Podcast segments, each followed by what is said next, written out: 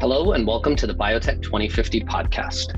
Biotech 2050 is a think tank chronicling the disruptions changing the biotech industry over the next several decades. Check out our website at biotech2050.com. I'm Rahul Chaturvedi, today's host. I'm also the founder and CEO of Clora. Clora is a platform that provides access to the world's life sciences expertise and is the place to discover, build, and manage on demand life science teams. I'm very excited to welcome Avanish Vellanki, co founder, chairman, and CEO of Rain Therapeutics. Thanks for joining us today, Avanish. Thanks for having me, Rahul. So, to start off, we'd love to learn about the arc of your career and how you got to where you are today. I think my career in biotech had a bit more of an atypical path than what's conventional in the space. I'm not a PhD scientist, I'm not a medical doctor, and I didn't come from a history in big pharma where I may have had a storied past of selecting and launching several programs. When I look back at my career, I think for me, a defining set of experiences was my time on Wall Street. You know, understanding how investors looked at companies, understanding how CEOs thought about growing a business and running a process to raise capital, and simply learning how to run a regimented process for a deal.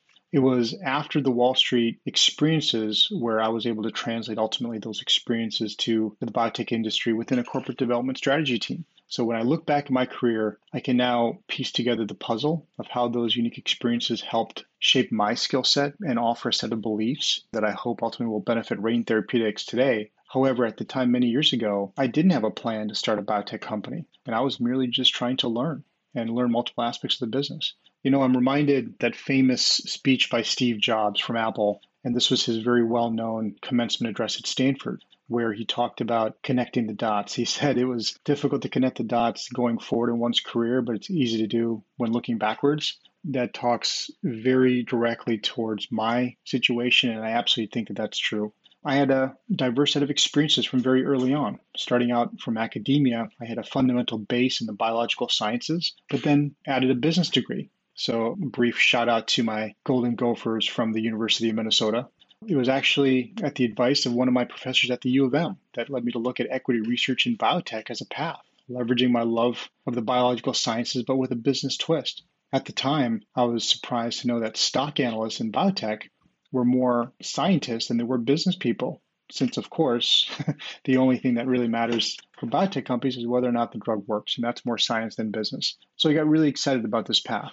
So after my MBA, I went straight to Wall Street, in one firm in New York prided themselves on recruiting the atypical, hungry, passionate candidate, and that was the venerable Bear Stearns and Company. Now, I have a tremendous loyalty to that bank in their leadership and their philosophy for giving an, an unproven kid like myself an opportunity. And it was at Bear where I learned what the business of biotech is. I worked for a fantastic senior research analyst that taught me the technicals of evaluating clinical trials and also how to market. It was a fantastic place to learn. Importantly, I got to interact with so many management teams that helped me start to develop opinions on what works and what doesn't. I saw numerous biotech companies approach the task of managing capital and in different ways of building teams and ultimately seeing which strategies were effective and which weren't. I ultimately grew into a position where I launched coverage as a senior analyst on my own, but then my career took a unique twist by then being recruited to the other side of the investment bank. I transitioned over from Bear Stearns and equity research to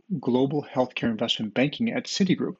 So, moving from advising investors on biotech equity investments based on publicly available information to now the banking side, where a banker was a trusted confidant of the CEO and partner with CEOs to advise them on how to grow their business. At Citi, we were the exclusive advisors to several businesses, big biopharma companies, including Bristol Myers Squibb, and had the good fortune of executing on several of their high profile, multi billion dollar transactions back in the early 2000s. This is back when they were trying to restructure themselves to look more like a biotech company with a primary focus on therapeutics and look less like a global diversified conglomerate. I don't know if many remember this, but at the time, Bristol Myers was also making baby food.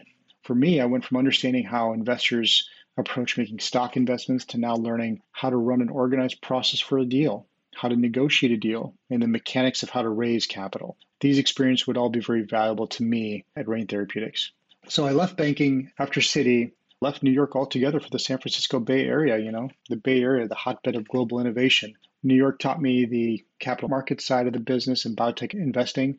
But the Bay Area, I think, infuses everyone with a very deep sense of entrepreneurship. It's in the water over here. And the culture of this region really promotes thinking out of the box. And I joined a small company called Proteolix. And they had a fantastic program, a proteasome inhibitor for patients with a certain blood cancer called multiple myeloma. At the time, another proteasome inhibitor was FDA approved, but it had a big problem. And one of the side effects was peripheral neuropathy, where patients lose feelings in their fingers and their toes. And unfortunately, the way to resolve that problem, docs would have to dose reduce the therapy to prevent it from being a permanent loss of feeling.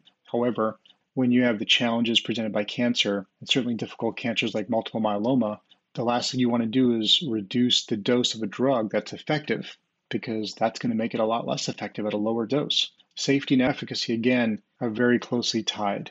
Patients need to be able to tolerate a therapy at an efficacious dose. Proteolix was able to figure out that the reason for the side effect from that marketed drug came from its structure, its molecular structure. And so they devised a new proteasome inhibitor with a different structure that didn't lead to the same problem. And that drug is called carfilzomib. We sold Proteolix to Onyx back in 2009, and Onyx ultimately sold themselves to Amgen for that program and carfilzomib is currently marketed globally to patients with multiple myeloma under the brand name Kyprolis. So, from the perspective of my career, joining Proteolix through the sale of the company for an effective cancer therapy post clinical data was all a great learning experience. However, most of all, Proteolix gave me something that working in the banking sector did not. It brought me much closer to the patient. It was a privilege to be part of that team. I think once you get to be a part of a company like Proteolix and so many other companies like them that are devoted to patients, it's a very difficult thing to turn away from. And so my experience at Proteolix was certainly a precursor for what I wanted at Rain Therapeutics. Now, those three prior experiences, Bear Stearns as a stock analyst, Citigroup as a banker, and at Proteolix in investment in corporate development, they were all very unique and required very different skill sets. And while I went on to other roles prior to starting Rain Therapeutics, I think for your listeners, Rahul, what defined the arc of my career were those three experiences. And it allowed me to be very multifaceted, which, let's face it, any entrepreneur has to be. And it all ultimately led me to form Rain Therapeutics and incorporate the company in April of 2017 with a vision to introduce a multitude of precision oncology therapies for patients struggling with cancer. Excellent. Thanks, Avanish, for walking us through that. And so when it came time to found Rain Therapeutics, we'd love to understand the founding story and how you landed on the idea and how you decided to put that team together in the early days. Again, I think the story of the founding of Rain Therapeutics for me goes back to covering stocks at Bear Stearns because, again, that's where I started to form certain beliefs about how companies ought to be managed. I think anyone who founds a company or starts a business does so because they think they have a better product or a better way of doing business. For me, I felt I could allocate capital more effectively than many of the companies that came before me. I thought we could do this through a clinical trial strategy with more frequent data releases, smaller proof of concept studies, genetically selected patients, all of that to help de risk biotech drug development, at least de risk drug development relative to some of those companies that came before us. You know, I recall looking back at my time at in New York, I recall many companies in the cancer space back in the early 2000s that didn't have a mechanistic rationale for pursuing a particular indication. What they did was largely trial and error, throwing the spaghetti against the wall and see what stuck, trying all of the indications in phase two and hoping something would work. The failure rate was high. The overall cost to bring a drug to market was much greater than it is today. It was an experience that led me down the road of truly believing in this religion of precision oncology. Now, many of your listeners already know quite well what precision oncology means, but to me, it's fundamentally and very simply understanding biology, understanding biology to develop a therapy and carefully selecting patients. If I believe a certain type of cancer is caused by a mutation or amplification of receptor X, for example, I'm going to develop a targeted therapy that addresses that issue with receptor X. Now, I'm not going to be as concerned with where that tumor is. If a lung and breast cancer have the same problem with receptor X, I would expect my therapy to address both types of cancers location of the tumor isn't as important. This all seems like common sense today, but back in the early 2000s, back at Bear Stearns covering stocks, there were a slew of multi-kinase inhibitors that hit a variety of targets, and they had a very limited therapeutic window, and they were being tested against everything in the hopes of finding success. So today we've seen the advent of tumor agnostic basket studies that enroll patients in trials based on the presence of gene markers and less less about where the tumor may exist. So precision oncology was going to become a fundamental tenet of my belief system of how we could build a better business. So by focusing on biomarkers, running smaller clinical trials, carefully selected patient populations, that means we can generate data far more quickly. And generating data more quickly means you can more appropriately make decisions and change course when you need to. And then ultimately going back to that first point I made, Rahul, better allocate investor capital. So my particular vision for the founding story of Rain Therapeutics was based upon finding ways to better manage capital and capital allocation so that we can we can more rapidly bring therapies to patients. However, I'm not the only founder of RAIN. It's important to mention I have a tremendous partner that also brings a strong passion and vision for the business as well. So this leads me to your second question about putting the team together. Putting a team together started with what I did not bring to the table in terms of skill set. Some of the skills that I did have included being able to raise capital, craft a story for investors, find and transact for technologies around the world. But as I said earlier, I'm not a medical doctor and I'm not a PhD scientist. So in order to build this team, I looked for team members where we could complement one another. I co founded the company with Dr. Bob Doebele from the University of Colorado. Many in the industry know Bob because of his work in the precision oncology field with companies like Loxo Oncology and Ignyta, two stories that are great, fantastic case studies for this type of business model. As a physician scientist, Bob was a pioneer in being one of the earliest voices advocating for tumor agnostic basket studies as a rational way to test therapies. And perhaps what I appreciate most about Bob is his passion, the fire in his belly, and his enthusiastic drive to move quickly. I come from Wall Street, where we've always prided ourselves on moving extraordinarily fast, but I think I'm certainly matched, if not exceeded, by Bob. He brought skills I didn't have, and I think I brought skills and experience that he didn't have, so that our company could also become a real business and not just a science project. We also had other members of the early team that were accomplished researchers as well, and team members that had been with me before in prior roles with experience in deal execution. Therefore, that was the beginning of a team with a diversified skill set, and all of whom wanted the same thing to build a fast moving biotech company to bring new therapies to patients who can't afford to wait. That's a very exciting progress, Avanish. You, you all have done quite a bit in a short period of time to have a lead program in the clinic and in late stage clinical development. I'm curious as you think about various different indications for RAIN Therapeutics, is there a framework that you have landed on in terms of, you know, this is what we're going to do first, second, and third? Any insight you could provide to our listeners there? So, the pipeline at Rain Therapeutics today is based on a lead program that's about to start a, a pivotal phase three clinical study in patients with a cancer called liposarcoma. The program is called RAIN32 or milademetan. This is an exciting program for us because it inhibits a target called MDM2. It's a critical regulator in the cell, and it could lead to cancer if MDM2 levels are high. And uh, high levels of MDM2 lead to an inactivation of another target called P53. Now, we won't go too far into the weeds here on mechanism, but we believe there's an opportunity for MDM2 inhibitors across a wide range of cancers. We think a successful MDM2 therapy could ultimately play a role in treating up to 50% of all cancer patients, those patients with wild type P53. Thus far, the biotech landscape has not been very successful with MDM2 inhibitors because of toxicity, of a specific on target toxicity. However, we think we found something unique about RAIN32. It's a unique attribute that differentiates it from other programs that came before and even other programs currently in development at other companies today. RAIN32 appears to benefit tremendously from rapid tissue clearance, which has aided in identifying a successful dose schedule. Our dose schedule is not something that others can copy because it's a it's a function of the molecular properties of the drug. And we already have clinical data that shows in early trials the safety of this specific dose schedule with RAIN32 has shown an ability to triple to quadruple the survival duration in liposarcoma versus the data for approved therapies. So, this goes back again to how closely safety and efficacy are intertwined. Patients can only benefit from a therapy if they can tolerate a therapy at its efficacious dose, and it appears patients can tolerate RAIN32 quite well.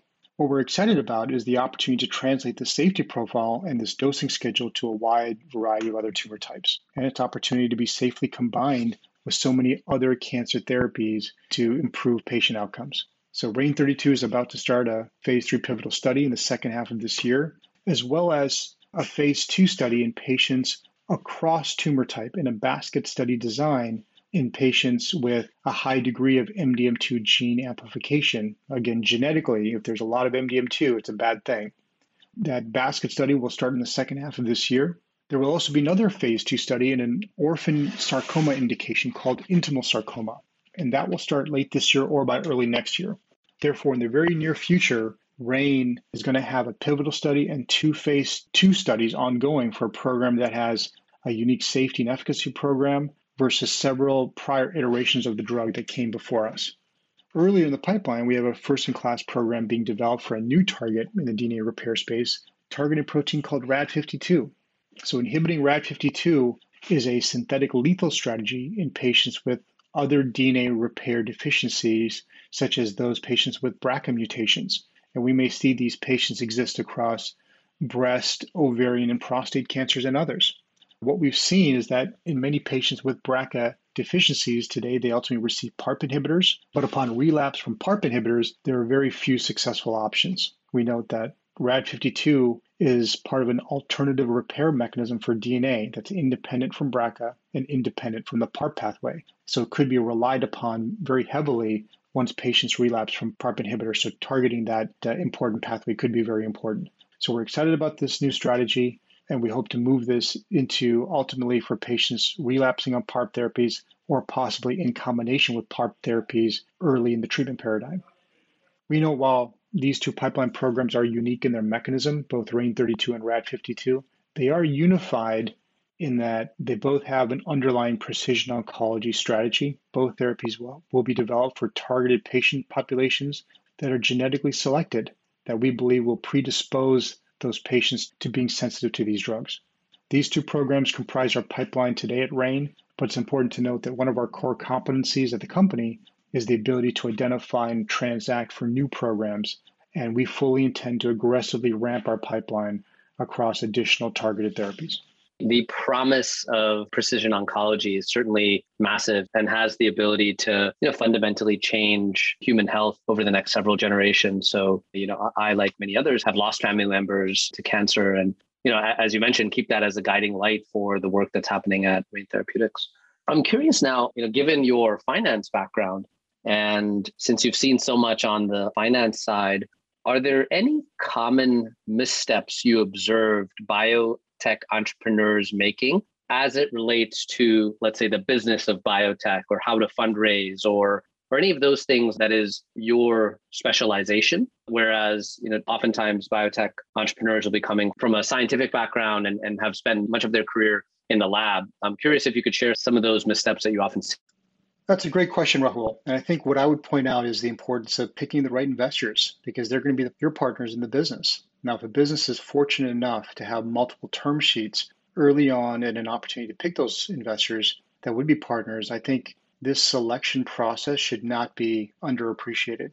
Getting the right investors is, extremely important. And importantly, not all investors are alike.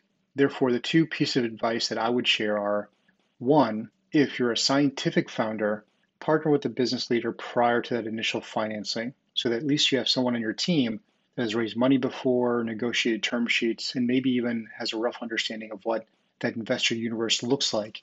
In biotech, someone like that there to help steer that initial financing round. And two, pick investors that can invest through the entirety of the growth curve of a company. If there's an option to do the pick investors that are not solely private company venture investors, but they can be there to support the company through multiple rounds of future financings. Financing a business with just private company investors today that won't be there tomorrow to help participate and support the business, possibly when you're public, is going to present a big problem as you have to go out there and search for a new crop of investors.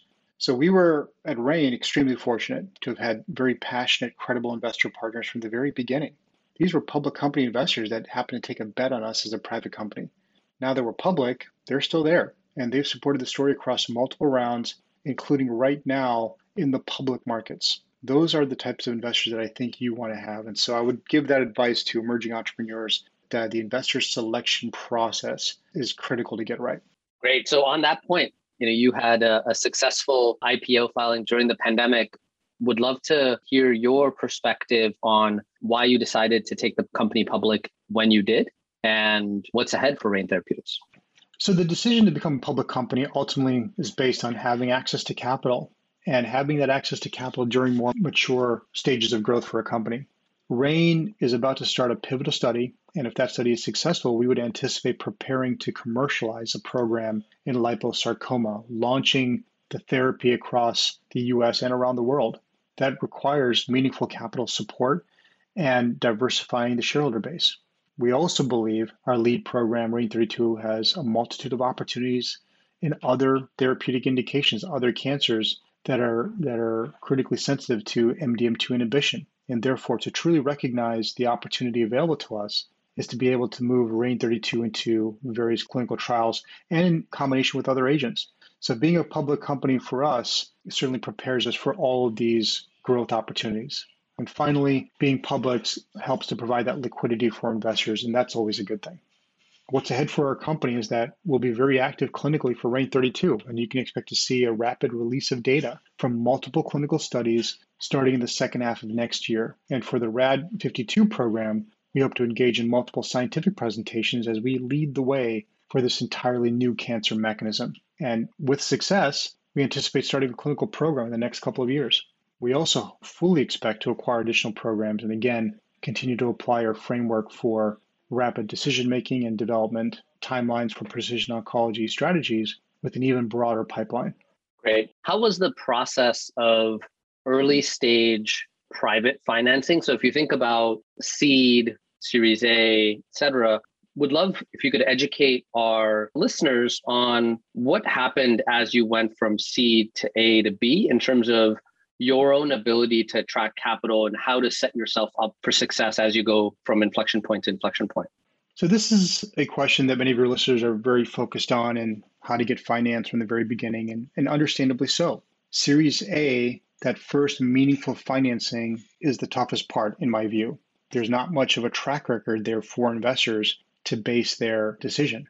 Series A takes a lot of time. So be prepared for extensive dialogue and extensive relationship building so that not only can your investors understand what you're all about and what the team is capable of, but also for the entrepreneur to understand the potential investor and whether or not it can be a successful partnership. For our story, our Series A was based on an early program where we thought the mechanism could solve a big problem in the landscape. I think it's an important step for the entrepreneur to have those early conversations with investors to start small with a simple message and a single product or a few products, especially if you're a new entrepreneur. Approaching investors with a grandiose plan for an outside business model from the very beginning isn't going to work. I would suggest everyone focus on building a track record of success so that investors can evaluate performance over a period of time. Our Series A financing was for a relatively modest amount of around 20 million and it let us start building the organization for operational execution. It also allowed us to build the capability in business development and let us engage in some very meaningful activities so we could ultimately license in some additional programs from that initial Series A. So by the time of that Series B financing, we leveraged the team that we built, capabilities that we acquired, and new programs that we wouldn't have been able to diligence or finance if it wasn't for the relationships built during the Series A round. I also think the storyline of the business proposition is incredibly important to get right during Series A. I'm stating the obvious here. Investors have an incredibly difficult task. They have to make decisions about investing in a story like Rain Therapeutics, understanding the nuance of the cellular mechanisms at play for an MDM2 inhibitor, for example, and P53 biology. Then they have to jump to evaluating a company that may be developing a neurology program and then on to something else. It's the company's job to make it easy for the investors to understand as much as possible. No investor invests in a business they don't understand, or they don't invest in businesses that they have to work too hard to figure out. So, my advice is for the entrepreneur to make it easy for them. Our Series B built on our story, and it saw the addition of the MDM2 inhibitor program as well as RAD52, and it brought in a range of new investors that understood our vision to become a public company and those were predominantly public company investors. Our Series B was effectively a crossover or mezzanine financing round that was done shortly before the IPO. The Series B was a critical step. It uh, helped us set up ourselves for success by allowing investors to participate at a lower price relative to where a public price should have been based on our pipeline. And so we brought in investors into our Series B private round who we hope would be strong supporters of the IPO and us as a public company. Our investors in our Series A and B were the biggest participants in our recent IPO. So I think it's important to think tactically about how to bring in investors that are going to be there throughout the history of the company and as the company matures. Investors that are only going to participate for a finite period of time is bad. Investors that are influenced purely on momentum and broader sentiment, those investors can introduce unnecessary volatility into a public company share price, and that doesn't help much. The other aspects of setting up a company for success are relationships with the appropriate underwriters and equity research analysts. Taking a longer term view of success means appropriate aftermarket support as a public company aftermarket support with the bankers who can provide further advice, equity research analysts who will help parse out the details of the story for investors. Equity research analysts are in the business of diving extensively into a story and providing their own unique take on the merits of a company within the framework and perspective of their experience in covering other similar companies. So, research analysts that have credibility with investors are very valuable. And it's important for a company that's about to be public to develop relationships with research analysts that truly understand the details and believe in your story. So I think those are the critical aspects of setting a company up for success. Great advice, Avinash. As you look back to you know your younger days when you were first starting Rain Therapeutics, what's one piece of advice you wish you could give your younger self in the early days of Rain? So let me answer this in two ways, Rahul. One, in terms of the advice I would give new entrepreneurs as aspects of starting a business that may cause discomfort, but I don't think should cause discomfort. And secondarily, to your point, the advice that I would give to myself. So, on the first point, I think every aspiring entrepreneur needs to get comfortable with not having all the answers. It's an innate human tendency to not step into a problem or situation where you don't have all the answers or you may not feel confident in addressing all the possible contingencies. The reality is, starting a company is like having a kid. You're never going to really understand what you're going to get and the problems you're going to face, or even where the successes may come from. However, I want to point out there's a, a, tremendous amount of help available out there for entrepreneurs. It's very important to ask others for guidance and assistance and mentorship. I'm delighted every time I think about the level of camaraderie and collegiality in the biotech space because everyone in this sector is unified in this fundamental goal of helping patients. We're in a great sector. So I believe that in this industry, and probably certainly characteristic of other industries as well, we all want to help one another. And so an entrepreneur doesn't need to have all the answers. So that's on the first point of what every entrepreneur should get comfortable with is that be comfortable with not knowing everything, but be comfortable in finding solutions to problems through getting help. On the second point of what advice would I give myself in the early days, I would give myself the advice of hiring more senior executives earlier, maybe a tad earlier than we did. Using capital to hire talent is extraordinarily important. And while I think we did a very good job of going far with a limited set of team members in the early days, I look back and think we could have maybe moved even further if we had loosened the purse strings a bit earlier. A multifaceted problem solving team is the key to success. And now, as a public company, Rain is aggressively building our team with professionals that have the passion to move quickly and operate with a high degree of transparency, you know, extraordinary communication, and cross departmental collaboration. So if there's anything that I would look back at and give myself advice on, I would hire a bit sooner at the senior levels of the company. Excellent. Well, with that last dose of insight and knowledge, Avinash, thanks so much for joining us today and for pursuing the important work that you and your colleagues are doing at Rain Therapeutics. Thank you, Rahul. Thank you for listening to this episode of Biotech 2050. This episode is hosted by me, Rahul Chaturvedi, it's edited and mixed by Megan Lovering. If you enjoyed this episode of Biotech 2050, please subscribe to our podcast and leave us a review. Also follow us on Twitter and Instagram at Biotech 2050 Pod. Again, that's Biotech 2050 POD. Until next time.